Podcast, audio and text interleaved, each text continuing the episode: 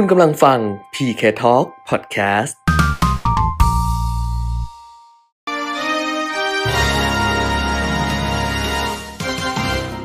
รายการเงินทองต้องรู้ โดยขวัญชนกวุฒิกุลและปิยมิตรยอดเมือง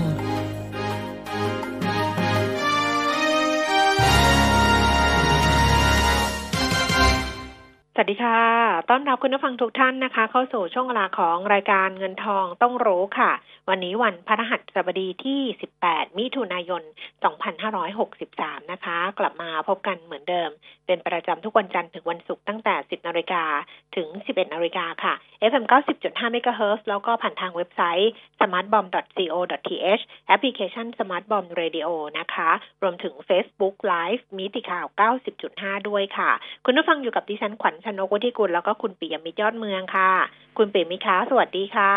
สวัสดีครับ คุณขวัญชนกคุณผู้ฟังครับ ค่ะอะวันนี้นะคะ กลับมาเจอกันด้วยเรื่องเดิมๆเนาะโควิดสิบเก้านี่อืมอืม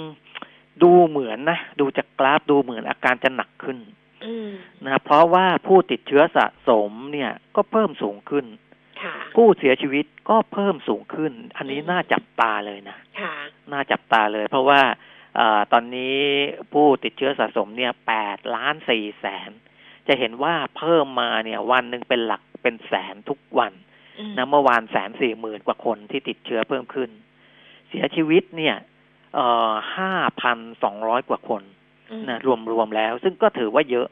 นะครับ เพราะว่าก่อนหน้านี้เริ่มเอ่อจากแผ่วๆลงมาบ้างแล้ว แล้วก็ขยับขึ้นมาอีกทีหนึ่ง โดยเฉพาะประเทศบราซิลนี่โอ้โหนะเอ่อหนัก หนาจริง ๆ เพราะว่าตัวเลขเข้าใกล้หนึ่งล้านคนแล้วสำหรับผู้ป่วยหรือผู้ติดเชื้อเนี่ยอืมนะเพิ่มขึ้นมาวันละสามหมื่นสามหมื่นนะครับ ล่าสุดเก้าแสนหกหมื่นก็เพิ่มขึ้นมาสามหมื่นคนเสียชีวิตไปสี่หมื่นหกพันหกร้อยกว่าคนนะก็อ่าเป็นอันดับสองรองจากสหรัฐอเมริกาบราซิลเนี่ยมีประชากรของประเทศเขาประมาณสองร้อยสิบสองจุดห้าล้านคนอืมนะสหรัฐมีสามร้อยสามสิบเอ็ดล้านคน ประชากรทั้งประเทศ ก็จะเห็นว่าบราซิลคนเขาก็เยอะแหละเป็นเป็นสองร้อยกว่าล้านแต่ ก็ยังน้อยกว่าอินเดีย น้อยกว่าจีนเป็นพันล้านนะค่ะอินเดียเนี่ยพันสามร้อยเจ็ดสิบเก้าจุดห้าล้านคน จีนพันสี่ร้อยสามสิบเก้าล้านคนนะครับเพราะฉะนั้นบราซิลซึ่งเออตอนนี้ยัง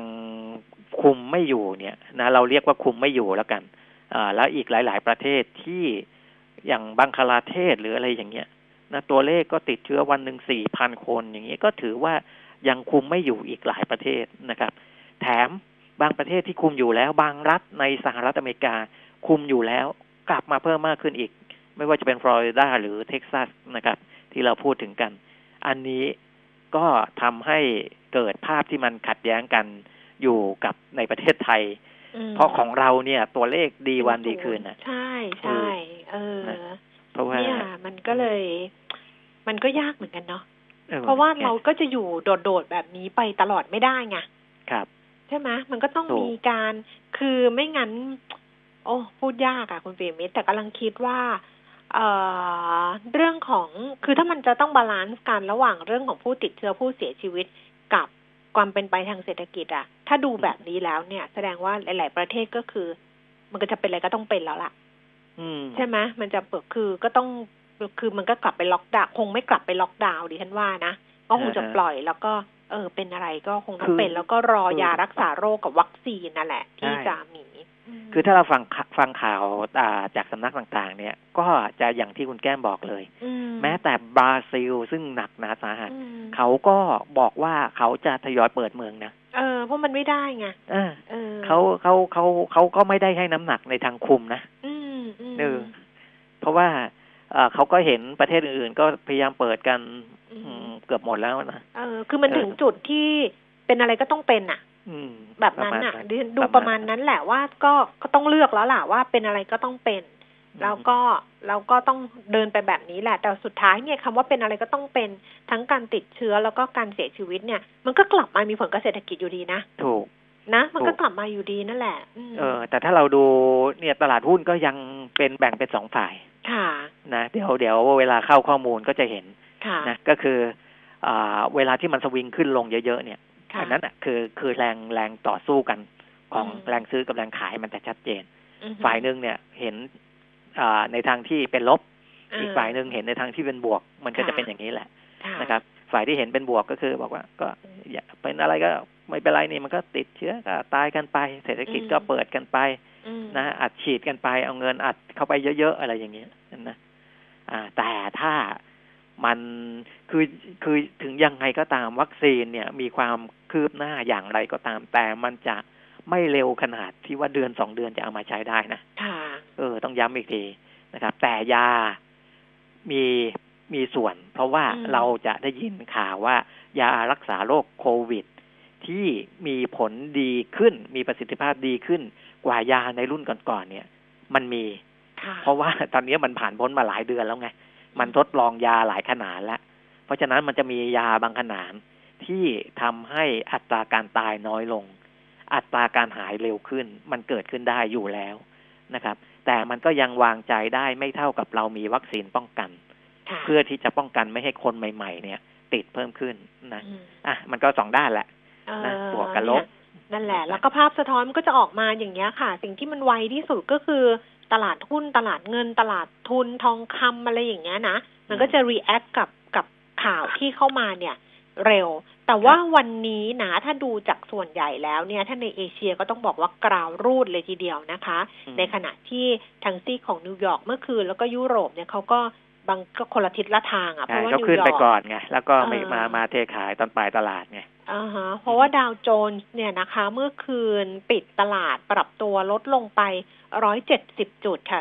0.65เปอร์เซ็นต์นะคะ แล้วก็ NASDAQ เพิ่มขึ้น14.66จุด0.15เปอร์เซ็นต์ S&P 500ลดลง11.25จุด0.36เปอร์เซ็นต์ยุโรปนี่ปรับตัวเพิ่มขึ้นฟุตซี่ร้อยลอนดอน 10 เพิ่มขึ้น 10.46 จุด 0.17เปอร์เซ็นต์ CAC 40 ตลาดหุ้นปารีสฝรั่งเศสเพิ่มขึ้น 43 จุดค่ะ 0.8เปอร์เซ็นแล้วก็ DAX แฟรงก์เฟิร์ตเยอรมนีเพิ่มขึ้น 66จุด0.54เปอร์เซ็นนะคะ ส่วนในเอเชียเช้าวันนี้ค่ะ ตลาดหุ้นโตเกียวนิเกอีอยู่ที่ 22,229 จุด ลดลงไป 226.1เปอร์เซ็นฮั่งเส็งฮ่องกงก็ลงไป1เปอร์เซ็นค่ะ 285 จุดนะคะ ไปอยู่ที่ 24,195 จุด แล้วก็ตลาดหุ้นเซี่ยงไฮ้ดัชนีคอมโพสิต 2,925 จุด ลดลง 10 จุด 0.36เปอร์เซ็นค่ะ ในขณะที่ตลาดหุ้นบ้านเรา ดัชนีราคาหุ้นเช้าวันนี้ก็ปรับตัวลดลงอีกครั้งหนึ่งนะคะคุณเปียมิตรครับ10นาฬิกา14 นาทีค่ะ ดัชนีราคาหุ้น 1,365จุด52 จุดนะคะ ลงไป 10.66 จุด 0.77%มูลค่าการซื้อขาย 16,400 ล้านบาท ส่วน Set 50 Index 904.92 จุด ลงไป 9.57 จุด 1.05%มูลค่าการซื้อขาย 6,700 ล้านบาท สำหรับหุ้นที่มีมูลค่าการซื้อขายสูงที่สุดนะคะ อันดับที่ 1 เป็นหุ้นของซูเปอร์ค่ะ 1 บาท 3 สตางค์ เพิ่มขึ้น 2 สตางค์ AOT 61 บาท 75 สตางค์ ลดลงไป 1 บาท 50 สตางค์ค่ะ KBank 97 บาท 25 สตางค์ลดลง 2 บาท 50 สตางค์ดิฟนะคะ DIF อันนี้ลงต่อไปนะ ราคา 11เอาขออภัยค่ะ 15 บาท 10 สตางค์ลดลง 40 สตางค์ 2.5เปอร์เซ็นธนาคารไทยพาณิชย์ 78 บาท ลดลง 2 บาท 75 สตางค์สวัสด์57 บาท 25 สตางค์ลงไป 1 บาท 75 สตางค์มิ้นท์23 บาท ลดลง 10 สตางค์ STA 29 บาท ราคาเท่าเดิม ทัสโก้24 บาท 20 สตางค์ปรับตัวเพิ่มขึ้น 60 สตางค์แล้วก็ KTC 31 บาท 25 สตางค์เพิ่มขึ้น 25 สตางค์วันนี้หุ้นในกลุ่มแบงก์กลุ่มที่เป็น listing อย่างสวัสด์อย่างเงี้ย ปรับตัวลดลงจริงๆ KTC ก็อืมถ้าดูตามข่าวนะ ก็ควรที่จะปรับตัวลดลง เพราะว่าแบงก์ชาติเนี่ยก็มาอีกระลอกหนึ่งแล้ว เรื่องของการปรับลดไอ้ดอกเบี้ยค่ะคุณเปียมิตรซึ่งมันจะทำให้รายได้ของ แบงก์แล้วก็นอนแบงก์หรือว่า listing เนี่ยมันหายไป เพราะว่าแบงก์ชาติเขาก็มีแพ็กเกจที่จะช่วยลูกหนี้ต่อเนื่องไงเพราะลูกหนี้ก็ดูหลังแด้แย่แล้วแบบเนี้ยนะอ้าครัวบเพราะฉะนั้นคุณผู้ฟังที่จะฝากคำถาม เรื่องหุ้นเข้ามานะคะ เราอัปเดตกันไปแล้วว่าวันนี้ส่วนใหญ่เนี่ย ปรับตัวลดลงนะคะ ก็ถามมาเพิ่มเติมได้เลย เพราะว่าช่วงที่สองนักวิเคราะห์ที่จะคุยกับเราวันนี้จะเป็นคุณเทิดศักดิ์เออไม่ใช่ คุณพิชัยเลิศสุพงกิจค่ะ เป็นคุณพิชัยเลิศสุพงกิจ จากบริษัทหลักทรัพย์ธนาชาตินะคะฝากคำถามโทรศัพท์ 02 311 6051 ค่ะ 02 311 6051 Facebook ขวัญชนกวิทยกุลแฟนเพจแล้วก็ Line at PK Talk ได้ทั้งามช่องทางเลยนะคะ อัตราแลกเปลี่ยนดอลลาร์บาท31บาท13สตางค์ก็อ่อนค่าจากเมื่อวานนี้ ราคาทองคำ1,725เหรียญต่อออนซ์ค่ะ ราคาในบ้านเราอยู่ที่25,350 25,450ราคาน้ำมันปรับตัวลดลงนะคะ เบรนท์40เหรียญ18เซนต์ลงไป53เซนต์ เวสเท็กซัส37เหรียญ29เซนต์ลดลง38เซนดูไบก็39เหรียญ72เซนลงมา35เซนต่อบาร์เรลค่ะ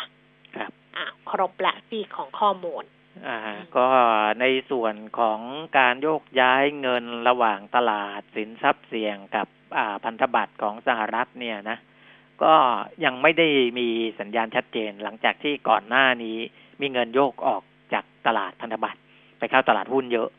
นะครับอืมก็เลยทำให้อัตราผลตอบแทนของตลาดพันธบัตรสูงขึ้นมาอืมแต่ว่าอาพอสูงขึ้นมาอยู่ที่ 0. จุดอ่า10ปีนะ0.75เปอร์เซ็นก็ตอนนี้ก็ทรงๆอยู่0.75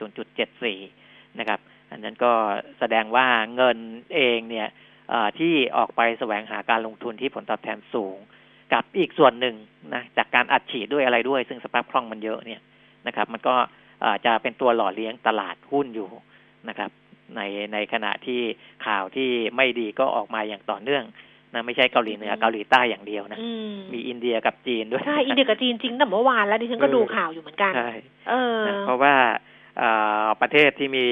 ประชากรพันสามร้อยเจ็ดสิบเก้าจุดห้าล้านกับพันสี่ร้อยกว่าล้านเนี่ยสองยักษ์ใหญ่ทั้งคู่นี้ในเชิงประชากรเนี่ยนะชายแดนก็มีส่วนที่เอ่อมีระหองระแหงกันนะครับ เพราะฉะนั้นมันก็จะเจอเรื่องอะไรแบบนี้เนี่ยเอ่ออยู่นะต้องต้องต้องติดตามกันดูเป็นระยะระยะ นั่นหมายความว่าถ้าดูถนนการลงทุนตอนนี้ ไม่ใช่ถนนที่มันเอ่อโปร่งโล่งสบายอืมนะที่จะขับรถเร็วๆได้นะคือถ้าถนนโล่งๆขับเร็วอันตรายยังน้อยกว่า ถนนที่มีขวากหนามเยอะนะมีลูกระนาดเยอะนี่ขับเร็วก็โอ้โหกระเด้งดึงดังดึงดังเลยนะอืมนะครับ อ่าเอ่อ ขนาด World Bank เองจริง ๆ ก่อนหน้านี้เขาก็มีรายงานออกมาแล้วอะนะค่ะก็ก็อ่าตอกย้ำว่าผลวิเคราะห์ของ World Bank ที่รวมอ่าผลกระทบจากการระบาดใหญ่ของโควิด -19 เข้าไปแล้วเนี่ย GDP ของโลกปีนี้จะเติบโตลดลง 5.2เปอร์เซ็นตค่ะนะครับ โดยเฉพาะในกลุ่มประเทศที่พัฒนาแล้วเนี่ย ติดลบไปถึง 7 เปอร์เซ็นตอืมนะ ก็ได้ตัวถ่วงมาจากประเทศอ่าที่กำลังพัฒนาอ่าจะติดลบแค่ 2.5เปอร์เซ็นตนะครับ ก็เลยก็เลยทำให้ถั่วเฉลี่ยออกมาติดลบทั้งโลกเนี่ย 5.2เปอร์เซ็นตนะเพราะฉะนั้นเราก็จะเห็นได้ว่าประเทศที่โตสูงๆก่อนหน้านี้ 6-7เปอร์เซ็นอย่างจีนเนี่ยนะครับ ก็ยังอ่าอยู่ในอัตราที่จะไม่ได้ติดลบมาก World Bank ให้ขยายตัว 1%อย่างนี้เป็นต้นอืมนั่นก็เป็นตัวถ่วงอ่าในเชิงบวกนะ ที่อืมที่เป็นที่เป็นตัวดึงขึ้น แต่แต่จีนว่าถ้าถ้าดูจากรอบนี้อืมโควิด รอบรอบสองเนี่ย ก็ครับดูเหมือนเขาก็ไม่ไม่ได้ไม่ได้แพนิคอะไรนะถูกใช่ไหมไม่ได้ถูกแบบโอ้โห คือมันก็คือเขาขตั้องงหลัเรากได้แล้วไงคือของเราเนี่ยดิฉันว่าก็อาจจะคล้ายๆ กันที่หมอใช่เคยพูดไว้ว่าถ้ามันมาจริง ๆ เนี่ย คือมันอยู่ในระดับที่มันรับมือได้ใช่ซึ่งมันก็เกิดขึ้นได้ถ้าเป็นแบบนั้นเพราะฉะนั้นใช่จีนก็อาจจะยังเป็นบวกได้สำหรับปีนี้อืมอืมนะก็ก็เขาก็พยายามเต็มที่เหมือนกัน คือค่ะพูดถึงว่าอ่าผู้บริหารประเทศของจีนก็ค่อนข้างมีประสิทธิภาพอะค่ะดูดูในเรื่องของการจัดการโรคระบาดก็ดี แล้วก็การบริหารเศรษฐกิจเขาก็ดีนะครับเพราะฉะนั้น World Bank ก็คงมองเห็นตรงนี้ด้วยเหมือนกันนะแต่ว่าญี่ปุ่นกับอเมริกาเนี่ยติดลบ 6.1เปอร์เซ็นซึ่งเศรษฐกิจใหญ่ทั้งคู่นะอืมญี่ปุ่นเออก็อ่าก็ไม่น้อยนะครับบราซิลเนี่ยจะติดลบไปถึงแปดเปอร์เซ็นตอืมนะ หรือว่ากลุ่มยูโรโซน ซึ่งก่อนหน้านี้ไม่โตอยู่แล้วเนี่ยค่ะติดลบถึง 9.1เปอร์เซ็นของปีนี้ กลุ่มยุโรปเนี่ยจะหนักหนาค่ะพอสมควรนะสำหรับปีนี้นะครับ เพราะว่าของเดิมเนี่ย กระตุ้นยังไงก็ไม่ขึ้นอยู่แล้วค่ะดอกเบี้ยติดลบนะอัตราการขยายตัวก็ไม่โตอยู่แล้ว ติดลบอยู่แล้ว ก็ติดลบไปเก้าเปอร์เซนกว่าอย่างเงี้ยนะครับ มันก็คืออย่างเงี้ย เวลาตลาดส่งออกหรืออะไรก็แล้วแต่เวลาเรามองเนี่ย ก็ต้องเลี่ยงอืมๆ นะก็ต้องเลี่ยงๆไปในกลุ่มเอ่อประเทศที่เขาเติบโตต่ำเพราะว่าเอ่อเขาอาจจะไม่มีกำลังซื้อที่สูงมากนะครับ ก็ต้องหันไปหากลุ่มประเทศที่เขายังมีกำลังซื้อสูง มีเศรษฐกิจขยายตัว เพราะฉะนั้นจีนเองก็ยังเป็นที่พึ่งของทั้งโลกนะอืมนะจีนอาจจะพึ่งอเมริกาเยอะก่อนหน้านี้ค่ะแต่ว่าในยุคปีนี้เนี่ย อเมริกาก็ไม่ไม่อยากให้จีนพึ่งมากค่ะนะครับ แต่ว่าประเทศอื่นยังต้องพึ่งจีนอยู่นะ เอ่อเพราะฉะนั้นเราก็ลุ้นจีนว่าให้จีนอย่าเป็นอะไรไปในอะเรื่องของโควิด -19 ในรอบที่สองเออต้องอย่าเป็นอะไร แต่นี่เห็นบอกว่าลุยตรวจแบบว่าละเอียดมากเลยบอกปักกิ่งลุยตรวจลุยลุยตรวจหาเชื้อโควิด -19 ในประชาชนสามแสนห้าหมื่นคน เพราะว่าต้องการคุมไงเพราะฉะนั้นการคุมได้ดีที่สุดก็คือของเขาเนี่ย พร้อมแล้วกับการตรวจแบบเยอะๆอย่างเงี้ยนะ เพราะฉะนั้นเขาก็เดินหน้าเข้าไปแบบนั้นนะคะเนอกจาก World Bank แล้ว OECD องค์การเพื่อความร่วมมือและการพัฒนาทางเศรษฐกิจนะก็ให้ตัวเลขอ่าเศรษฐกิจโลกหดตัว 6 เปอร์เซ็นปีนี้อืมนะครับ 5 จุดกว่ากว่ากับ 6 เปอร์เซ็นต์นะ6เปอร์เซ็นเนี่ยเลวร้ายที่สุดนับตั้งแต่ตั้ง OECD มาอืมนะองค์การเพื่อความร่วมมือระหว่างประเทศนี้ก็เอ่อเราไม่เคยเจอในในติดลบ 6 เปอร์ขเซ็นานดต์นี้อย่างนี้อืมนะครับ อันนี้ก็ค่ะเอ่อเป็นเป็น ภาพที่เราเห็นณปัจจุบันก่อนนะค่ะยกเว้นว่าอ่ามีการเปลี่ยนแปลงในทางที่ดีขึ้น หรือแย่ลงในอนาคตค่ะนะตัวเลขพวกนี้ก็จะปรับเปลี่ยนไปได้ ตัวเลขคนตกงานเนี่ยค่ะนะครับเอ่อ OECD คาดการณ์ว่าน่าจะถูกเลิกจ้างอ่าไม่ต่ำกว่าหนึ่งร้อยล้านคนค่ะนะหนึ่งส่วนร้อใหญ่ยล้านจะคไม่น่าจะเป็นภาคท่องเที่ยวอ่าท่องเที่ยวท่องเที่ยวการบินเออ SME นะอืมนี่ก็ เออก็ก็ตรงเป๊ะๆอะนะอืม SME เราก็คุยกันไปแล้วนะอืมว่าถึงตอนนี้ประคองตัวได้แต่คือท่องเที่ยวกับการบินมาก่อนนะอืมอันนี้ตรงๆ SME จะทยอยนะครับอืมจะทยอยเหมือนกับว่าบางบริษัทที่เขาทยอยลดคนนั่นแหละอืมนะบางบางบริษัทบอกว่าลดคนห้าสิบเปอร์เซ็นแต่เขาไม่ได้ลดทีเดียวนะค่ะเออ ถ้าลดทีเดียวครึ่งหนึ่งเลยนี่โอ้โห อันนั้นไม่ต้องไม่ต้องลดละเลิกเลยดีกว่าอืม นั่นนะ แต่ว่าหลาย ๆ บริษัทเขาทยอยลดทยอยลดลดลดลงมาจน ไอ้ตัวเลขปัจจุบันเนี้ยใกล้เคียงกับครึ่งหนึ่งของอาในช่วงก่อนวิกฤตแล้วนะครับ นั่นก็เป็นเป็นสิ่งที่เราจะเห็นนะว่าผู้คนทั่วทั้งโลกเนี่ย กว่าร้อยล้านคนที่จะต้องถูกเลิกจ้างแล้ว ตรงนี้จะทำให้ส่งผลต่อเนื่องไปถึงเอ่อการหมุนวนของเศรษฐกิจต่อไปด้วยนะอืมอ่า แต่ของเราเนี่ยมันมีตัวสัญญาณจ้างงานเดือนพฤษภาคมว่ามีแนวโน้มที่จะฟื้นตัวเหมือนกันนะคุณปิยมิตรครับอันนี้เหมือนสหรัมาฐเนี่จายกเหมือนจะเออเหมือนจากมาจาก job jobs DB อืมที่เขาไป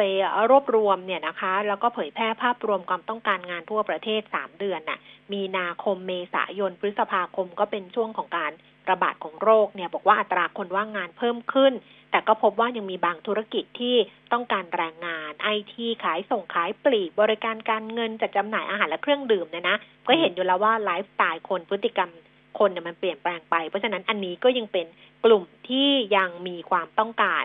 แรงงานอยู่นะคะ เขาก็บอกสัญญาณการ รับสมัครงานเนี่ยเพิ่มขึ้นในเดือนพฤษภาคมเนี่ยนะคะ สิ้นครับพฤษภาคมเนี่ยเพิ่มขึ้นในห้ากลุ่มธุรกิจค่ะ ก็คือแน่นอนโลจิสติกโลจิสติกเนี่ยแบบพูดแบบเก๋ๆใช่ไหมแต่จริงๆก็คือบรรดาบรรดา delivery ทั้งหลายอะก็เป็นอ่าโลจิสติกถูกป่ะ ที่ไปส่งอ่าอาหารอ่าส่งอะไรอย่างเงี้ยถูกเออเขาบอกอันนี้เพิ่มมากสุดนะคะอืมแล้วก็ที่เพิ่มตามมาไม่น่าเชื่อ อสังหาริมทรัพย์ก็เพิ่มนะอืม เออ โฆษณาการตลาด ประชาสัมพันธ์ ประกันภัยขายส่งขายปลีกอันเนี้ยอืมอืมก็เพิ่มขึ้นก็บอกอะเนี่ยนี่แหละโลจิสติกก็มาจากการขนส่งสินค้าออนไลน์รวมถึงพฤติกรรมของผู้บริโภคที่สั่ง Delivery ส่วนธุรกิจประกันภัยเนี่ยเพิ่มขึ้น เพราะว่าคนเนี่ยให้ความสำคัญกับเรื่องประกันประกันสุขภาพ เพราะว่าเห็นมาว่าตอนที่โควิดระบาดอะทำประกันโควิดกันแบบแหลกลาญเลยทีเดียวตอนนั้นน่ะอืมนะคะใช่อันนี้ก็บอกเป็นสัญญาณที่เพิ่มขึ้นแต่สอดคล้องกันก็คือ ธุรกิจที่จำนวนประกาศงานลดลงก็แน่นอนท่องเที่ยวอืมโรงแรมบริการจัดเลี้ยงก่อสร้างสถาปัตย์ยานยนต์ วิศวกรรมก่อสร้างวิศวกรรมโยธา ควบคุมอาคารอันนี้งานความต้องการแรงงานลดลงค่ะมอันนี้ให้ต่อเนื่องไปจากภาพของอะไรนะเมื่อกี้เนี่ย ที่คุณเบลลี่บอกดาวแบงก์ ECD OECD เออ OECD อ่าอืมอ้าวนะครับอ่าส่วนเรื่องพันธบัตรเนี่ยเห็นว่าจะมีพันธบัตรเพิ่มเติมใช่ไหมเหรอไม่เห็นนะน่าจะเป็นหรอเพิ่มเติมหรือเปล่า42,000ล้านบาท ซึ่งผมไปดูในอืมเว็บไซต์ของสำนักงานบริหารหนี้สาธารณะเนี่ยยังไม่เห็นตัวนี้นะอืมแต่ว่าคุณแพทริเซียมงคลวณิชผู้อำนวยการสำนักงานบริหารหนี้อ่าบอกว่าเอ่อสบนจะเปิดประมูลพันธบัตรรัฐบาล 42,000 ล้านนะเป็นพันธบัตร 5 ปี เพื่อระดมทุนจากนักลงทุนสถาบันนะแต่อันนี้ไม่ได้ขายทั่วไปนะอ๋อเออขายสถาเขาบันขายสถาบัน เขาระดมเงินไงเออต้องหาเงินก็ไม่เป็นไรก็ว่าไปนี่ไม่เกี่ยวกับเพื่อเราอ่าไม่เกี่ยวกับคนถ้างั้นทั่วไป อันนี้เอามาเยียวยาโควิดค่ะ -19 นี่แหละค่ะนะก็อันนั้นเป็นเป็นเรื่องของวิธีหนึ่งอย่างที่เราเคยคุยกันไปแล้วว่า วิธีการหาเงินของรัฐบาลก็นะหาก็ได้มีหหลาลายยทางเรื่องเออเออหลายทางนะการเอ่อเอาออกพันธบัตรมาขายให้กับกลุ่มคนต่างๆ ทั้งประชาชนทั่วไปทั้งนักลงทุนสถาบันที่ก็เป็นทางหนึ่งในการ ระดมเงินของรัฐเอาไปใช้ในงานนี้แหละนะโควิด -19 เนี่ยนะครับอืมแต่ที่เราคุยกันแล้วเราบอกว่าเดี๋ยวต้องดูนะว่า เราคุยกันไปแล้วในรายการหลายรอบมากนะคะ ว่าสิ่งที่มันจะเกิดขึ้นหลังโควิด -19 เนี่ยพอพ้นช่วงระยะเวลาของการเยียวยาหรืออะไรก็ตาม คืออย่างเราไม่ทิ้งกันเนี่ยนะ ก็คือเมษาพฤษภามิถุนาถูกไหมนะฮะเดือนเนี้ยก็จบแล้วก็คือถ้าให้เงินอีกก้อนหนึ่งห้าพันบาทเนี่ยก็ หลังจากนี้ไปถ้าใครยังไม่มีงานทำยังกลับเข้าสู่แรงงานไม่ได้เนี่ย ก็จะไม่ได้รับเงินตรงนี้แล้ว ดิฉันก็เชื่อว่าเขาไม่จ่ายเพิ่มแล้วล่ะเขาก็จะไปใช้มาตรการอื่นแทน แล้วก็สองก็คือว่าต้องไปดูต่อเรื่องของมาตรการพักชำระหนี้ต่างๆคุณปิยมิตรเพราะว่าถ้ามันสิ้นสุดเนี่ยนะคะ แต่ไม่แน่ใจว่าการสิ้นสุดเนี่ยมันเกิดเมื่อไหร่ หรือแม้กระทั่งการผ่อนผันที่เรายังไม่ได้จ่ายอะภาษีอากร ภาษี บุคคลบุคคลธรรมดาใช่ไหมถึงสิงหาคม หรือว่าเบี้ยประกันที่ประกันเขายืดให้เรานะ ในช่วงเวลาหนึ่งนะคะว่าถ้าเกิดว่าตรงงวดนี้ที่ต้องจ่ายเนี่ยก็ยืดออกไปได้ อันนี้มันเป็นค่าใช้จ่ายที่รออยู่แบบว่าเยอะแยะมากเลยทีเดียว เพราะฉะนั้นต้องจัดระบบให้ดี ไม่งั้นมันจะเซได้ คราวนี้เนี่ยแบงก์ชาติบอกว่า เรียกเนาะแบงก์กับนอนแบงก์มาคุยกัน อันนี้เป็นแหล่งข่าวนะคะ บอกว่าเมื่อวานนี้ 17 มิถุนายนเนี่ยแบงก์ชาติเนี่ยเชิญสถาบันการเงินทุกแห่งค่ะ เข้ามารับฟังเกี่ยวกับมาตรการช่วยเหลือลูกหนี้ที่ได้รับผลกระทบจากโควิด -19 เพิ่มเติม แล้วก็โฟกัสไปเลยนะ คือเป็นกลุ่มแบบ ลูกหนี้จริง ๆ ทั้งลูกหนี้สินเชื่อบัตรเครดิต สินเชื่อบุคคล สินเชื่อส่วนบุคคล สินเชื่อเช่าซื้อ แล้วก็สินเชื่อที่อยู่อาศัย มาตรการที่ออกมาจะเป็นมาตรการเพิ่มเติมนะคะ ในการที่จะช่วยลูกหนี้ แต่เดี๋ยวรอให้เขาสรุปอีกทีนึงก่อนอะแต่เขาบอกจะให้ลูกหนี้เนี่ย ลงทะเบียน1กรกฎาคมถึง31ธันวาคม2563อันนี้เดี๋ยวเราค่อยว่ากันว่าจะเริ่มเมื่อไหร่ แต่ว่าประกาศยังไม่ประกาศนะคะ อันนี้เป็นแหล่งข่าวบอกมานะ คุณปีมิตรว่า กรณีสินเชื่อบัตรเครดิตเนี่ย ดอกเบี้ยปกติที่เวลาผิดนัดชำระจะ 18%ต่อปีใช่ไหมคะ ก็จะลดลงเหลือ 16%อืมนะคะ แล้วก็ชำระขั้นต่ำปกติ 10%แล้วก็มีโปรโมชั่นให้ชำระขั้นต่ำ5%ใช่ไหมใช่ก็จะยืดออกไปเป็นชำระขั้นต่ำ5%เนี่ยทั้งปีนี้แล้วก็ปีหน้าด้วยอืมแล้วก็สามารถที่จะแปลงหนี้บัตรเครดิตเนี่ยเป็นหนี้ระยะยาว 48 เดือน ดอกเบี้ยไม่เกิน 12%ต่อปี นะคะอืมสินเชื่อส่วนบุคคลก็จะลดไอ้บัตรกดเงินสดเนี่ยโอ้โหปกติดอกเบี้ยนี่เวลาคิดทีน28%ใช่ไหมก็จะลดลงเหลือ26%นะคะอ่าฮะแล้วก็จะมีอะไรอะ สินเชื่อจำนำรถยนต์อะไรอย่างเงี้ยจาก28%เหลือ24%มีการลดค่างวด พักค่างวดแล้ว3เดือนให้พักเพิ่มอีก30%ของค่างวดเดิม ขยายชำระหนี้ดอกเบี้ยไม่เกิน22%มีโปรแกรมลดค่างวด30% 6เดือนอย่างเงี้ยนะ อันนี้คือเรื่องของสินเชื่อส่วนบุคคล แต่ว่าสินเชื่อเช่าซื้อ ไม่จำกัดวงเงินรถทุกประเภทจากเดิมเนี่ยสามกำกำหนดไว้สามหมื่นห้าถึงสองแสนห้าอันนี้ก็ถือไม่จำกัดวงเงิน การกู้ยืม แล้วก็ให้เลื่อนชำระค่างวดได้ มีเรื่องของสัญญาปรับโครงสร้างหนี้เนี่ยก็ให้ลดดอกเบี้ยลูกหนี้หนึ่งถึงสองเปอร์เซ็นต่อปีจากดอกเบี้ยเดิม มีเยอะเลยสินเชื่อที่อยู่อาศัยก็คือไม่จำกัดวงเงินจากไม่เกินสามล้านบาทนะคะ จาก ที่ให้สินเชื่อไม่เกินสามล้านก็จะไม่จำกัดวงเงิน มีการพักชำระเงินต้นสามเดือน มีการลดค่างวด โดยการขยายเวลาให้ลูกหนี้ด้วย อันนี้อืมเป็นแพ็กเกจของทางธนาคารแห่งประเทศไทย ทั้งสินเชื่อบัตรเครดิตสินเชื่อส่วนบุคคลสินเชื่อเช่าซื้อ แล้วก็สินเชื่อที่อยู่อาศัยค่ะครับอืมนะก็เป็นเป็นการลดแรงกดดันเออสองส่วนเออหนึ่งก็คือลดแรงกดดันที่จะอ่าทำให้หนี้ที่ไม่ก่อให้เกิดรายได้ หรือว่า NPL ของ สถาบันการเงินเพิ่มสูงขึ้นค่ะกับอ่าไอไอไอตัวที่เขาไปยืดยืดยืดยืดเนี่ยนะเขาก็จะอืมจะผ่อนเกณฑ์ตรงนั้นด้วยใช่ไหมอืมแล้วก็ลดแรงกดดันอ่าทางด้านของลูกหนี้นะทำให้อ่ารู้สึกใช้จ่ายอะไรสบายใจขึ้นด้วยต่างๆ นะแต่ก็เป็นระเบิดเวลาสำหรับอนาคตอย่างที่เราคุยกันไปหลายครั้งแล้วใช่คือถ้าลูกหนี้นะ ยังไม่มีความสามารถในการที่จะกลับมาค่ะอืม ก็ยากอยู่อะค่ะ เพราะฉะนั้นอันนี้มันเหมือนกับว่าเป็นการเป็นการทอดเวลาให้อะแล้วก็ให้เวลาหายใจแล้วก็มีความหวังว่าลูกหนี้จะกลับมาได้ ในระยะไหนก็ไม่รู้แหละก็ว่ากันไปกันละกันเนี่ย EP สองที่ดิฉันเขียนไว้ที่คิดเรื่องเงินอะอืมอืมเออเรื่องก็จะเขียนไปอยู่แล้วว่า มันคือไอ้โควิดสิบเก้านี่นะมันก็บอกเราอย่างหนึ่งนะว่า กรณีที่มันเลวร้ายสุดที่เราเคยคิดกันไว้ว่า เอ้ยมันจะสามเดือนหกเดือนอะไรประมาณเนี้ย เราก็จะเห็นว่าที่มันหนักสุดเนี่ยมันไม่เกินสามเดือน อืมแล้วมันก็จะเริ่มทยอยกลับมาได้ดิฉันเนี่ยงานอีเวนต์ดิฉันเริ่มมาแล้วนะคุณเปียมิตรอ่าเริ่มกลับมาได้แล้วนะทยอยจากที่ทยอยเออเลื่อนไปอะไรเงี้ยก็เริ่มแล้วน้องเขาก็ครับติดต่อเข้ามาอะไรอย่างเงี้ยค่ะอืมเราก็จะเห็นว่าพอมันมีเริ่ม เริ่มมีการถ่ายรายการได้ เริ่มมีอีเวนต์เนี่ยเอ้ยรายได้มันก็กลับมา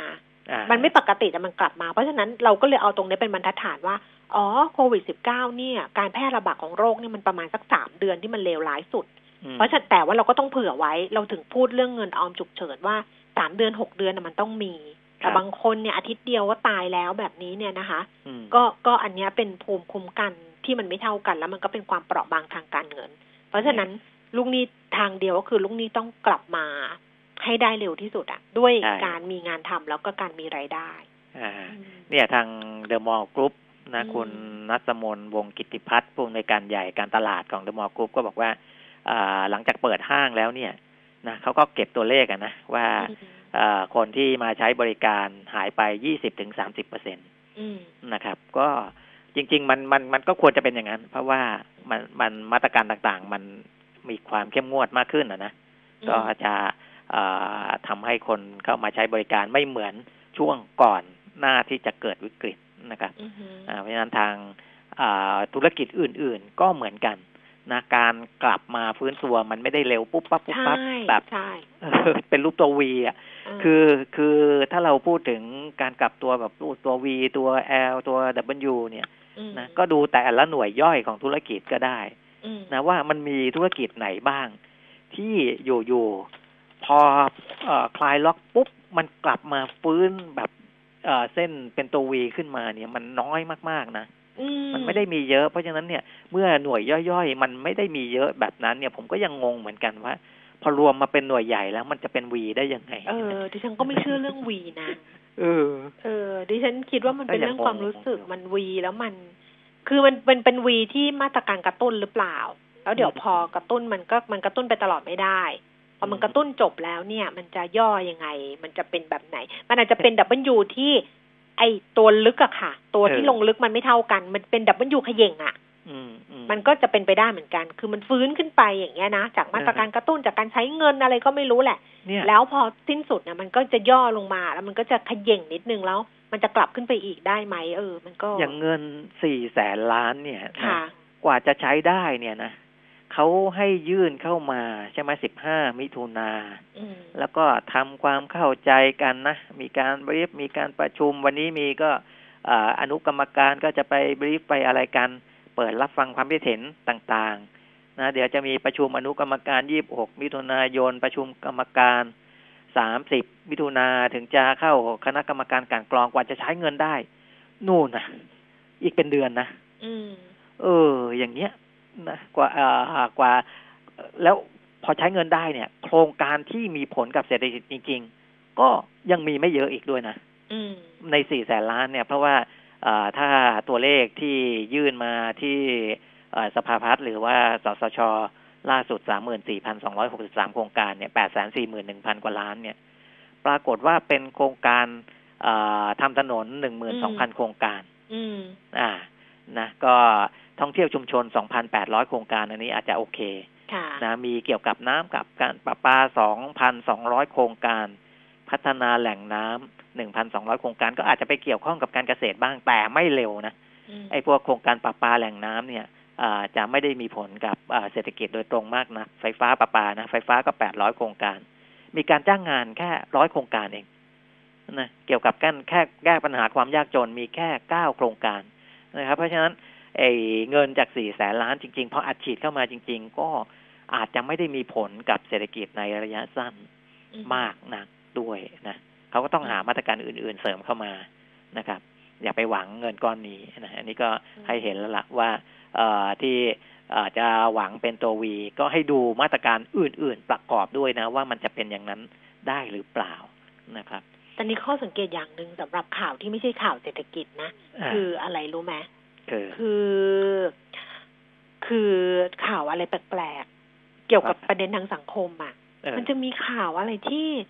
ที่ใช้ความรุนแรงมากขึ้นในครอบครัวอ๋อหรืออะไรอย่างเงี้ยมอันเนี้ยเขาก็บอกเหมือนกันนะคะว่ามันเป็นเพราะว่าโควิด -19 ด้วยส่วนหนึ่งนะ ที่มันทำให้ความเครียดเนี่ย มันเพิ่มมากขึ้น คือเรื่องความรุนแรงในครอบครัวก็เรื่องหนึ่ง เรื่องของการไปใช้บริการในที่ต่างๆ แล้วก็ เห็นคลิปมาแต่คนลบคลิปไปแล้วนะ เพราะเขามีการฟ้องร้องกันที่แบงก์หนึ่งเนี่ยนะอ๋อก็คือพนักงานก็ใช้ใช้ข้อใช้ถ้อยคำที่รุนแรงกับเออเออกับลูกค้า ลูกค้าก็ก็ใช้เสียงที่รุนแรงกับ กับคนให้บริการอย่างเงี้ยคุณปีมิตรที่ฉันว่ามันก็เป็นส่วนหนึ่งเหมือนกันนะที่ทำให้อืมมันไม่น่าอยู่ อะาเออ คือโลกมันไม่น่าอยู่อะ เพราะว่ามันมันก็เป็นความเครียด ตอนนี้ ถ้าเราดึงนิดเดียวอะค่ะทวงใจนิดเดียวดิฉันก็เป็นบางทีแต่ว่าตอนนี้พอมันแก่ๆแล้วเออแต่ว่าคนที่เขาไปมีเรื่องกันเขาก็แก่ๆแล้วนะเออเออ แต่เรารู้สึกว่าเราดึงนิดนึง ดึงจังหวะนิดนึงค่ะคุณผู้ฟังแบบดึงออกมานิดเดียวแหละ แล้วก็เออไม่พูดดีกว่า หรืออะไรประมาณเนี้ย บางทีมันจะโลกมันจะน่าอยู่ขึ้นบางทีมันมีเยอะความเลยเครียดสะสมมันสะสม คือพอยังไม่ถึงจุดเนี่ย มันอาจจะยังไม่ระเบิดม แต่พอถึงจุดหนึ่งแล้วมันระเบิดก็มีไม่ไม่ก็แต่องมันระเบิด ตอนนี้มันระเบิดง่ายเออใช่ตอนนี้มันจุดติดง่ายมากเลย มันระเบิดง่ายมากเพราะฉะนั้นเนี่ยมันเป็นช่วงที่เราต้องถ่วงใจจริง ๆ อะ มันพร้อมปะทะตลอดมันพร้อมมีเรื่องตลอดแล้วมันพร้อมรู้สึกว่านู่นก็ไม่ได้นี่ก็ไม่ได้ กูก็ไม่ไหวแล้วมึงก็ไม่ไหวแล้วอะไรอย่างเงี้ย กูตายมึงตายเลยประมาณเนี้ยอืมันเลยกลายเป็นแบบเนี้ยแล้วมันเนี่ยค่ะ มันต้องแบบนะอะเราต้อง เอออะต้องช่วยกันก็แล้วกัน เอาข่าวดีปิดท้ายสักข่าวไหมอ่าเพิ่งได้เพิ่งว่าเพิ่งเพิ่งมีเข้ามาเลยนะคือดัชนีความเชื่อมั่นภาคอุตสาหกรรมเดือนพฤษภาคม 2563อืมเปิดเผยโดยประธานสภาอุตสาหกรรมแห่งประเทศไทย คุณสุพันธ์มงคลสุธีอืมนะครับ อยู่ที่ระดับ 78.4 ปรับตัวเพิ่มขึ้นจาก 75.9 นะ 75.9 นี่คือเดือนเมษาอืมถือว่าเป็นการปรับขึ้นครั้งแรกในรอบ 4 เดือนอืม นะตั้งแต่ก่อนที่จะมีโควิดอีกนะค่ะอันนี้กลับมาแล้วนะฮะก็มาที่78.4โดยที่ดัชนีคาดการณ์3เดือนข้างหน้า อยู่ที่ระดับ91.5ก็ปรับเพิ่มขึ้นจาก88.8ของเดือนเมษานะมาที่91.5ของเดือนพฤษภาคม เพราะผู้ประกอบการมองว่าการผ่อนคลายมาตรการล็อกดาวน์ของภาครัฐ จะส่งผลดีต่อกิจกรรมทางเศรษฐกิจในประเทศนะอันนี้ในประเทศก่อนนะครับ แล้วก็เอ่อคำสั่งซื้อจากต่างประเทศก็จะเริ่มกลับมา เพราะในต่างประเทศอีกแต่ละประเทศเขาก็ผ่อนคลายมาตรการล็อกดาวน์ด้วยเช่นกันค่ะนะครับ แต่อย่างไรก็ตามดัชนีที่เห็นเนี่ยมันอยู่ต่ำกว่าร้อยนะครับ ทั้งเอ่อดัชนีเอ่อของปัจจุบันแล้วก็ในอนาคตเนี่ยก็สะท้อนว่าผู้ประกอบการยังไม่ได้มีความเชื่อมั่นเต็มที่มากนักนะครับ ก็ทางฝ่ายผู้ประกอบการยังคงเสนอแนะให้รัฐบาลเร่งผลักดันการใช้วงเงินซอฟโลนนะดอกเบี้ยต่ำอ่ารวมทั้งให้บสยค้ำประกันสินเชื่อเพิ่มเติมกับผู้ประกอบการ SME อันนี้ก็พูดกันมาเป็นเยอะแล้วเป็นเอาเอาเป็นเออเป็นอะไรล่ะ เป็นแผ่นเสียงตกล่องอะนะเออก็เยจะอะแล้วจะวนอยู่อย่างนี้เยอะนะคแล้รัวบให้ให้ SME เข้าสู่ สินเชื่อง่ายขึ้นผลักดันการใช้ระบบออนไลน์ ก็เขาก็ให้อะไรพวเข้ากเนี้ยอยู่ไอ้ซอฟต์โลนอะไรเนี่ยเออทำสารพัดเลย แต่ว่ามันก็เออเนาะไม่รู้อะมันติดอะไรก็ไม่รู้แหละอ่าแต่ตัวเลขที่มันเป็นอีกตัวเลขหนึ่งคือของสภาอุดเหมือนกัน ก็คือรอดยอดขายรถยนต์ครับในประเทศเดือนพฤษภาคมถ้าในประเทศนะคะ ลดลงอืม54เปอร์เซ็นตนะอืมถ้าเป็นยอดส่งออกรถยนต์ เดือนพฤษภาคมลดลง68เปอร์เซ็นตอ่าฮะก็ตามโควิดนั่นแหละ ใช่ใช่ก็ตามนั้น นะอ่าเอ๊ะเมื่อกี้มีอีกเรื่องหนึ่งจะบอก อ๋อ คุณผู้ฟังถามเข้ามาเรื่อง DIF เรื่อง DIF นะคะ เมื่อวานเนี้ยมีท่านหนึ่งถามแล้วแล้วนักวิเคราะห์ก็ก็เล่าให้ฟังไปแล้ว แต่เดี๋ยวจะถามซ้ำให้อีกทีหนึ่งก็แล้วกัน คือเรื่องของเรื่องก็คือทาง True Corporation เนี่ยค่ะเขาเมื่อวานนี้เนี่ยเขา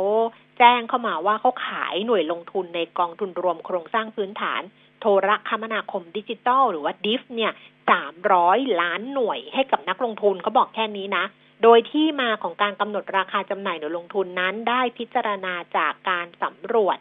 ความต้องการซื้อหลักทรัพย์ของนักลงทุน คือ book building แต่ว่าการขายครั้งนี้300ล้านหน่วยเนี่ยมันคิดเป็นสัดส่วน 2.82เปอร์เซ็นของจำนวนหน่วยลงทุนทั้งหมดที่ True เนี่ยลงทุนในใน DIF ไง เพราะฉะนั้นมันก็เลยทำให้ True เนี่ยเหลือถือหน่วย DIF เนี่ย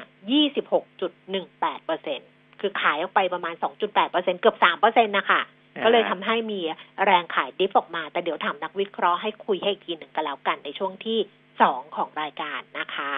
ครับอะคุณปิมิตหมดแล้วเนาะหมดแล้วครับ ค่ะ เพราะฉะนั้นเดี๋ยวกลับมาเจอกันวันพรุ่งนี้วันนี้ขอบพระคุณค่ะครับสวัสดีครับ สวัสดีค่ะ คุณผู้ฟังคะเราดูภาพรวมการซื้อขายของตลาดหุ้นไทยอีกนิดนึงนะคะ แล้วเดี๋ยวช่วงที่สองเราคุยกันกับคุณพิชัยเลิศสุพงกิจจากธนาชาติใครจะเพิ่มเติมคำถามก็โทรศัพท์ 0 2 3 1 1 6 0 5 1 Facebook ขวัญชนกวุฒิกุลแฟนเพจแล้วก็ Line at pk talk นะคะแต่ชนิดราคาหุ้น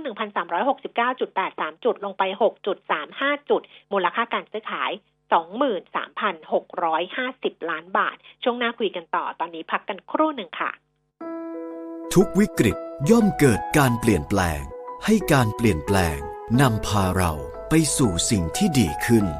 สร้างระยะห่างในวันนี้เพื่อให้เราได้กลับมาใกล้ชิดกันอีกครั้ง เราทุกคนจะร่วมมือเป็นหนึ่งเดียว ก้าวผ่านวิกฤตครั้งนี้ไปด้วยกัน ปตท ขอส่งกำลังใจให้ทุกคนพร้อมอยู่เคียงข้างคุณ สารพลังใจ We Fight Together ปกป้องทุกสมรรถนะในการขับขี่ หล่อลื่นเครื่องยนต์ทุกขณะ ด้วยคุณภาพที่คิดค้นและพัฒนาอย่างต่อเนื่อง เวนลอยลูพิแคนระดับโลกที่ผู้ใช้ยานยนต์วางใจ เวนลอย ลื่นเหลือล้น ทนเหลือหลาย วิเคราะห์ทุกสถานการณ์ในแวดวงเศรษฐกิจ รับคมความคิด ติดอาวุธ เพิ่มกลยุทธ์ให้ธุรกิจของคุณ กับ CEO นักการตลาด และนักกลยุทธ์ในรายการ รับคมธุรกิจทุกวันจันทร์ถึงศุกร์เวลาบ่าย2โมงถึงบ่าย3โมงโดย ดรนงนาถหานวิไลและนัดบุญยศิริยานนท์ฟังสดๆทาง มิติข่าว 90.5 Smart News มิติข่าว 90.5 สะท้อนทุกเรียมมุมของความจริง สนับสนุนโดย น้ำมันเครื่องเวลลอย ลื่นเหลือล้น ทนเหลือหลาย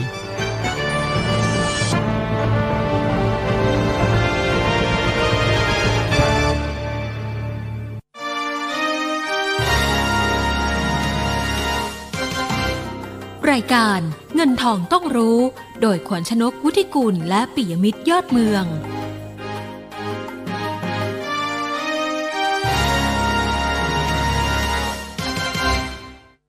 สิบนาฬิกาสี่สิบสี่นาทีนะคะ ช่วงที่สองของเงินทองต้องรู้ค่ะ คุณผู้ฟังที่จะฝากคำถามนะคะ วันนี้นักวิเคราะห์ในช่วงที่สองจะเป็นคุณพี่ชัย เลิศสุพงกิจ จากบริษัทหลักทรัพย์ธนาชาตินะคะ ใครจะฝากคำถามเข้ามาก็ได้ทั้งสามช่องทางค่ะ คือศูนย์สองสามหนึ่งหนึ่งหกศูนย์ห้าหนึ่ง Facebook ขวัญชนกวุฒิกุลแฟนเพจ แล้วก็ Line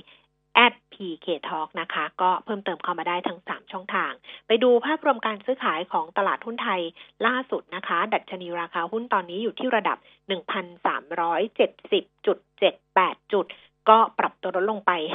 5.40 จุดนะคะ สูงสุดนี่ 1,371 จุด แล้วก็ต่ำสุด 1,358 จุดค่ะ มูลค่าการซื้อขาย เช้าวันนี้ 24,170 ล้านบาทนะคะ เดี๋ยวเราไปดูภาพรวมการซื้อขายกันเลย กับคุณพิชัย เลิศสุพงกิจตอนนี้รอสายเรียบร้อยแล้วนะคะ คุณพิชัยคะ สวัสดีค่ะครับสวัสดีครับ ค่ะคุณพิชัยดูภาพรวมการซื้อขายของตลาดหุ้นตอนนี้เลยค่ะ ปัจจัยต่างๆ นี่มันเรื่องอะไรกันบ้างแยกแยะยังไงดีคะโอ้จริงๆ ผมคิดว่า ช่วงสัปดาห์ที่ผ่านมาเนี่ย เราซึมซับข่าวบวกไปค่อนข้างเยอะนะครับอือฮึอ่าไม่ว่าจะเป็นความคืบหน้าในการรักษาโควิดนะก็มีตัวยาใหม่ ๆ ที่ทำให้เราใจชื้นมากขึ้น เราเห็นเรื่องมาตรการการเงินการคลังของประเทศสำคัญสำคัญออกมา ก็ทำให้มีความมั่นใจว่าเศรษฐกิจเนี่ยอ่าจะฟื้นตัวได้ดีกว่าที่ได้เคยคาดการณ์กันไว้ก่อนหน้านี้ เราเห็นตัวเลขเศรษฐกิจที่อ่า มีสัญญาณการฟื้นตัวที่ดีนะอันเนี้ยอ่าแล้วได้ตอบรับเข้าไปในราคาหุ้นพอสมควรนะอ่าเราเห็นอ่า valuation เนี่ยสิปัญหาที่ได้เตือนมาโดยตลอดครับนะฮะเป็นเราเราคิดว่าก่อนหน้านี้ที่เราเห็นการขึ้นแบบยกแผงเลยเนี่ย จากตรงนี้น่าจะยากแล้วนะฮะก็คงจะเป็นลักษณะของการเลือกเล่นหุ้นรายตัวละนะโดยเน้นในตัวที่ ผลประกอบการเนี่ยสามารถขยายตัวได้ แม้ภาวะเศรษฐกิจจะหดตัวจากภาวะโควิดนะครับต้องต้องเลือกไปดูตัว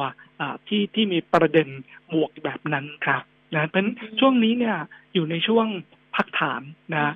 ตลาดเนี่ยขึ้นมายาวมากเลย400 กว่าจุด แล้ว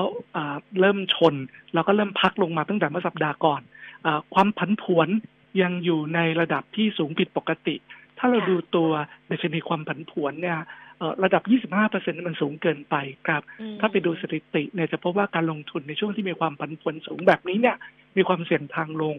มากกว่าความเสี่ยงที่มันจะพุ่งขึ้นไปนะ เพราะฉะนั้นช่วงนี้ดึงจังหวะการเข้าซื้อตอนช่วงย่อดีกว่าครับแล้วก็ต้องเลือกด้วยใช่ไหมคะ คือดึงจังหวะแล้วก็ต้องเลือกแบบว่าเยอะๆหน่อยนะสำหรับตอนนี้นะ ถูกครับ อย่างวันเนี้ยกลุ่มจริงๆสองวันละสามวันแล้วด้วยที่กลุ่มสถาบันการเงินทั้งแบงค์ทั้งนอนแบงค์อ่อนลงมาเนื่องจากทางธนาคารแห่งประเทศไทยเนี่ยก็เอาได้เข้าไปพยายามที่จะให้ความช่วยเหลือบรรดาลูกหนี้นะครับ ก็จะมีมาตรการใหม่ ๆ ออกมา ทั้งลดดอกเบี้ย ทั้งลดข้างงวดนะทั้งยืด งวดการชำระออกไป ซึ่งเหล่านี้อาจจะกระทบต่อความสามารถในการทำกำไรระยะสั้น แต่ก็เป็นการดูแลความเสี่ยงของทั้งระบบครับ จะสังเกตว่านอนแบงก์กับแบงก์ที่มี leasing เยอะๆเนี่ยยอดตัวลงมาตั้งแต่ตอนช่วงต้นสัปดาห์ครับ ค่ะเอาเดี๋ยวเราไปดูที่คำถามคุณผู้ฟังที่ฝากไว้นะคะ ว่าแต่ละท่านนี่ปัญหาคืออะไรบ้าง ท่านแรกนี่มีหุ้นของ KTC บัตรกรุงไทยค่ะต้นทุน 33 บาท 75สตางค์ถามว่าจะถือต่อหรือว่าจะขายไปดีคะโอ้เรื่องเดียวกันเลยที่ได้อัปเดตเมื่อสักครู่นี้นะครับออย่างนี้คืออเรื่อง NPL เนี่ยก็ต้องยอมรับว่าคงจะสูงขึ้นนะแม้ว่าจะมีมาตรการผ่อนผันอะไรต่างๆออกมาเนี่ยแต่ไม่ได้ทำให้ความสามารถในการชำระหนี้มันมันดีขึ้นเมื่อผ่านไปหกเดือนหรือนานกว่านั้นนะเพราะฉะนั้นสถาบันการเงินส่วนใหญ่ก็รับสภาพนะครับเพราะฉะ นั้นก็คงจะไม่รอให้ครบหกเดือน หลาย ๆ ที่เนี่ยคงจะเลือกอนโยบายที่ระมัดระวังด้วยการตั้งสำรองเพิ่มเติมออกมาเลยนะเพราะฉะนั้นคิดว่างบในช่วงไตรมาสสองเนี่ยก็คงจะเห็นหลาย ๆ ที่มีการตั้งสำรองเผื่อที่สงสัยจะศูนย์เนี่ยมากขึ้น แม้เกณฑ์จะบอกว่ายังไม่ต้องตั้ง ก็ตามทีนะขณะเดียวกันเนี่ยช่วงที่หยุดมีการล็อกดาวน์ไปเนี่ยยอดการจับจ่ายใช้สอย พันบัตรเครดิตเนี่ยมันวูบนะแต่พอค่อยๆ คลายล็อกเนี่ยมันเห็นชัดเจนว่าเริ่มเกิดการฟื้นตัว แม้ยังไม่กลับสู่ภาวะปกตินะแต่เรื่องราวที่เราคุยกันเนี่ยคือสาเหตุที่หุ้นเนี่ยมันซุดลงในช่วงหนึ่งสัปดาห์ที่ผ่านมาหุ้นหลุดตรงตรงแนวรับสำคัญสำคัญหลายจุดนะครับ เพราะคงต้องรอให้เห็นการตั้งหลักก่อนครับนะไม่ต้องรีบร้อนในการเข้าซื้ออคงใช้เวลาในการ สร้างฐานราคาแถวสามสิบบาทบวกลบสักพักใหญ่ ๆ ครับอืมแต่ถ้าเกิดว่ามีอยู่ก็สามารถที่จะถือต่อไปได้ ไม่ต้องขายขาดทุนเหมือนกันใช่ไหมคะคิดว่าจุดจุดครับจุดที่ต่ำสุดเนี่ยผ่านไปแล้วได้ค่ะอะต่อหุ้นแบงก์ต่อเนื่องไปเลยก็แล้วกันอีกท่านหนึ่งถามว่าแบงก์กสิกรเคแบงก์กับทิสโก้ตัวไหนน่ารับมากกว่ากันขอแนวรับแนวต้านค่ะ ในเชิง valuation เราเรามองตัวทิสโก้นะฮะเนื่องจากตัวทิสโก้เองเนี่ยมีการกันสำรองสูง แล้วก็มีเงินกองทุนต่อสินทรัพย์เสี่ยงสูงเนี่ยทั้งทั้งสองเรื่องเนี่ยเป็นหนึ่งในแบงค์ที่มีอัตราส่วนสูงที่สุดในระบบนะครับ แม้ว่าจะมี leasing ซึ่งได้รับผลกระทบจากกฎเกณฑ์ที่กล่าวข้างต้นนะทั้งยืดเทอมทั้งอะไรก็แล้วแต่นะฮะเรามองว่าราคาหุ้นทิสโก้ที่ย่อลงมาเนี่ยอตอนนี้ สถาบันการเงินแม้กระทั่งทิสโก้เองก็เป็นปริมอยู่ที่แนวรับเหมือนกันนะเพราะนั้นเรา prefer ทิสโก้นะแต่ขอดูนิดหนึ่งว่าแนวรับตรงแถวใกล้ 75 บาทตรงเนี้ยจะอยู่หรือเปล่านะ ถ้าสมมติหลุดเนี่ยก็เป็นโอกาสที่ดีที่ที่เราจะไปรับล่างได้นะครับแนวรับมีตั้งแต่ 72 50 70 ท่วนนะ แต่ณราคานี้เนี่ย เนื่องจากส่วนทุนเขา มีเกินไปเยอะ แล้วก็มีความมุ่งมั่นที่จะบริหารเอาอีให้สูง โดยการจ่ายปันผลแค่ร้อยเปอร์เซ็นของกำไรออกไป ซึ่งจะให้เป็นยิวที่สูงมากนะครับ ปีแล้วเขาจ่ายเจ็ดบาทเจ็ดสิบห้านะฮะปีนี้ระดับหกบาท ผมเชื่อเขาจ่ายได้นะเพราะฉะนั้นเทียบกับราคาตรงเนี้ยยิวยิวมันเกินแปดเปอร์เซ็นตนะครับนั้นยิวที่สูงจะเป็นตัวกันชน ให้ให้หุ้นตัวทิสโก้ ดึงจังหวะเข้าซื้อตอนตลาดยอดตัว ค่อยๆ เข้ามาเก็บสะสมครับค่ะ ซื้อกองทุน TFFIF มาตั้งแต่ IPO ถือรับปันผลยาวเกินสิบปีได้ไหมครับ ได้ครับ ตัวนี้ออย่างนี้ด้วยความเป็นอกองทุนโครงสร้างพื้นฐานที่มีปันผลที่เติบโตไปเรื่อยๆเล็กๆน้อยๆนะฮะตามปริมาณการจราจรที่ไต่ขึ้นในระยะยาว และอายุตัวนี้ยาวสามสิบกว่าปีผมจำปีไม่แม่นนะครับก็ก็เป็นสมรทานสิบปียังได้ แต่ถ้าถึงครึ่งทางครึ่งทางผมจำไม่แม่นว่าสามสิบหรือสามสิบเจ็ดปี เอาว่า ตั้งแต่สิบปีขึ้นไปเนี่ยก็ต้องมาเริ่มดูแล้วว่ามีการขยายไซส์กองไหม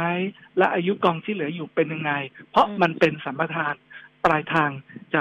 จะเหลือศูนย์ครับนะเพียงแต่ว่าช่วงสิบปีแรกเนี่ยเอ็นวีมันจะลดน้อยมากนะเพราะนั้นถือลงทุนเก็บกินเงินปันผลได้ แล้วถ้าจะให้แฟนเนี่ยควรจะแบ่งเงินส่วนหนึ่งไปลงทุนต่อเสมือนหนึ่งว่าเขามีการทยอยคืนเงินต้นกลับมาต้องเอาเงินต้นตรงนั้นน่ะ กลับไปรีอินเวสต์ครับ อืมอ่า ลองดูนะคะ อีกตัวหนึ่งก็คือดิฟค่ะ DIF วันนี้ถามเยอะเลยทีเดียวทำไมดิฟลงมาขนาดนี้ลงมาแล้วเข้าซื้อได้ไหมคะ น่าสนใจไหม มีการเอาหุ้นดิฟสามร้อยล้านหุ้น ขายบิ๊กหลอตให้กับผู้ลงทุนสถาบันและก็ผู้ลงทุนรายใหญ่นะฮะตรงนี้สามร้อยล้านหุ้นเยอะไหม ก็ตกแค่สองจุดแปดเปอร์เซ็นของหุ้นดิฟนะครับ แล้วที่ราคา 14 บาท 70 ที่ที่เขาขายออกมาเนี่ยมันก็จูงใจมาก ๆ เพราะว่าปันผลเนี่ยจะตกถึง 7%ทีเดียวนะแล้วดูแล้วคนที่ได้ไปก็ส่วนหนึ่งอาจจะรู้ตัวตั้งแต่เมื่อวานนี้ ก็ชิงขายออกมาที่ตรง 15 5 15 6 15 7 ที่เห็นเมื่อวานนะครับเพราะฉะนั้นผมผมคิดว่าแรงขายไม่น่าจะเยอะอะไร แล้วอาจจะมีคนบางส่วนอยากขาย แต่คงใช้เวลาย่อยหุ้นไม่นานนะผมคิดว่าหนึ่งถึงสองสัปดาห์เต็มที่นะฮะเพราะฉะนั้นราคาหุ้นที่ย่อลงมาใกล้สิบห้าบาทเนี่ย เรามองเป็นโอกาสในการเก็บสะสมนะเวลาเราดูกองทุนรวมโครงสร้างพื้นฐานเนี่ย เราจะเอาดิวเดนยิวเทียบกับตัวผลตอบแทนของพันธบัตรสิบปีนะฮะ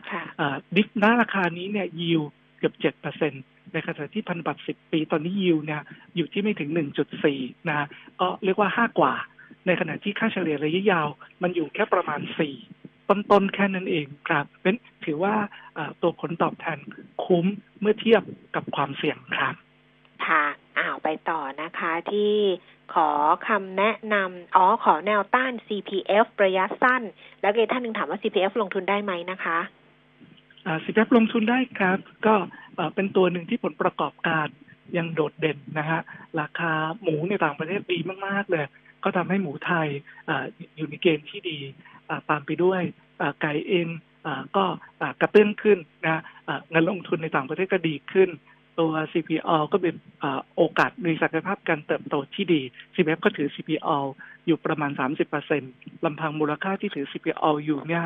ก็ตกอยู่ประมาณสัก ยี่สิบสองยี่สิบสามบาทหน้าราคาตลาดนะฮะที่เหลือคือมูลค่าของธุรกิจหลัก CPF นะครับ ซึ่งเราคิดว่ามันควรมีอัพไซด์มากกว่านี้ valuation แบบ conservative เรามอง 34 บาทนะครับผลประกอบการไตรมาสสองยังโดดเด่นต่อเนื่องจากไตรมาสหนึ่งนะฮะแนวรับแนวต้านเนี่ย ตอนนี้ 5 วัน 10 วันอยู่ที่ตรง 31 แล้วก็ 25 วัน อยู่ที่ประมาณ 30 สลึง ดังนั้นเขตแนวรับนะครับ ดูดีฮะ เริ่มเริ่มกำลังจะทะลุขึ้นมา ก็จะไปติดกรอบด้านบนแถวๆสามสามบวกลบต่อไปครับ ค่ะ ขอคำแนะนำ LH นะคะ Land House ค่ะตัวอสังหาคนคงเห็นผลประกอบการ แล้วก็คงเห็นภาวะล้นตลาดแต่ล้นหนักๆจริง ๆ คือพวกบรรดาคอนโด ซึ่ง Land เนี่ยเขาเขาไหวตัวทันมาเป็นปีแล้ว ที่เขาไม่ได้เปิดคอนโดใหม่เลย ตั้งแต่ปีที่แล้วนะครับตัวบ้านแนวราบยังไปได้นะฮะแล้วก็ตัวเงินลงทุนใน HomePro ซึ่งเคยโดนผลกระทบจากล็อกดาวน์เนี่ยตอนนี้ HomePro ก็กลับมาเปิดตามปกติ แล้วก็ขายดีนะฮะตัว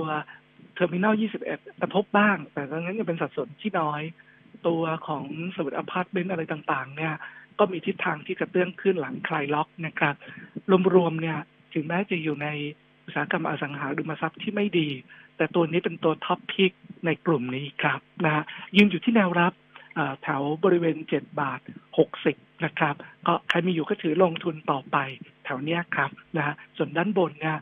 แนวต้านก็จะอยู่แถว8 8.3 แล้วก็ 8.6 นี่คือเส้น 200 วันครับ ค่ะแนวรับแนวต้านบีกริมค่ะบีกริม ค่ะ โอดูคือทางเทคนิคดูดีนะครับ สามารถยืนเหนือ 5 วัน 10 วันได้ ตั้งแต่เมื่อวานนี้แล้ววันนี้ก็ยังสามารถแกว่งบวกต่อขึ้นได้อตอนนี้ที่แถวบริเวณ 53.75 ถึงฟ้า 53.50 เป็นแนวรับนะครับ ให้เกิดอีกอันหนึ่งก็คือตรง 52 ต้นๆส่วนด้านบนเนี่ยจะติดตรงประมาณ 5758 ครับ ค่ะ อีกตัวหนึ่งแนวรับแนวต้านของคาราบาวกรุ๊ปค่ะ CBG CBG เริ่มเริ่มยืนเหนือเส้น5วัน10วัน ซึ่งอยู่ที่ตรง 95 บาทตั้งแต่เมื่อวานนี้นะครับดูดีขึ้นละผ่านแนวรับคือ 95 ที่หนึ่งแล้วก็ตรง 93 อีกที่หนึ่ง ในขณะที่ด้านบนเนี่ยจะติดตรงแถวประมาณ 99 บาทที่หนึ่ง แล้วก็ตรงแถว 99 กับ 100 เป็นเขตแนวต้านสั้น ๆ ครับ ค่ะรบกวนแนวรับแนวต้านของอมตะนะคะ อมตะค่ะแนวรับเนี่ย อยู่ตรงประมาณสิบหกที่หนึ่งสิบห้าเจ็ดที่หนึ่งนะฮะคือตั้งแต่สิบห้าห้าถึงสิบห้าเจ็ดเป็นเขตแนวรับ ส่วนด้านบนเนี่ยจะติดตรงแถวสิบหกจุดห้าที่หนึ่งแล้วก็สิบเจ็ดอีกที่หนึ่งครับ ค่ะ อีกตัวหนึ่งเป็นแนวรับแนวต้านเหมือนกันทัสโก้ค่ะ Tipco Asphalt TASCO ค่ะ TASCO ดูดีนะครับ เริ่มทะลุขึ้นมาแล้วแนวรับนี่คืออยู่ตรงแถว 23.50 นะด้านบนทะลุแล้วตรง 24 ขึ้นมาแล้วตอนนี้อยู่ 24.2 ทิศทางดูซิกแซกแกว่งขึ้นครับเลด profit run ครับค่ะ ไทยรีนะคะ ไทยรับประกันภัยต่อ บอกวิเคราะห์ให้หน่อยว่าราคานี้รับซื้อซื้อได้ไหมคะ ลงทุนยาวได้ไหม ตัวนี้เราไม่ได้ อัปเดตมาพักใหญ่แล้วอ่าอ่าความเห็นนะไม่เดี๋ยวเดี๋ยวขออนุญาตไปอัปเดตก่อนดีกว่าได้ได้ได้ค่ะ เพราะว่าไม่ได้ดูเดี๋ยวจะให้ข้อมูลไปก็จะคลาดเคลื่อนนะคะคุณผู้ฟังต่อนะคะ CPO ของแนวรับค่ะ CPO CPO ย่ำฐานนะ แนวรับอยู่ตรงแถว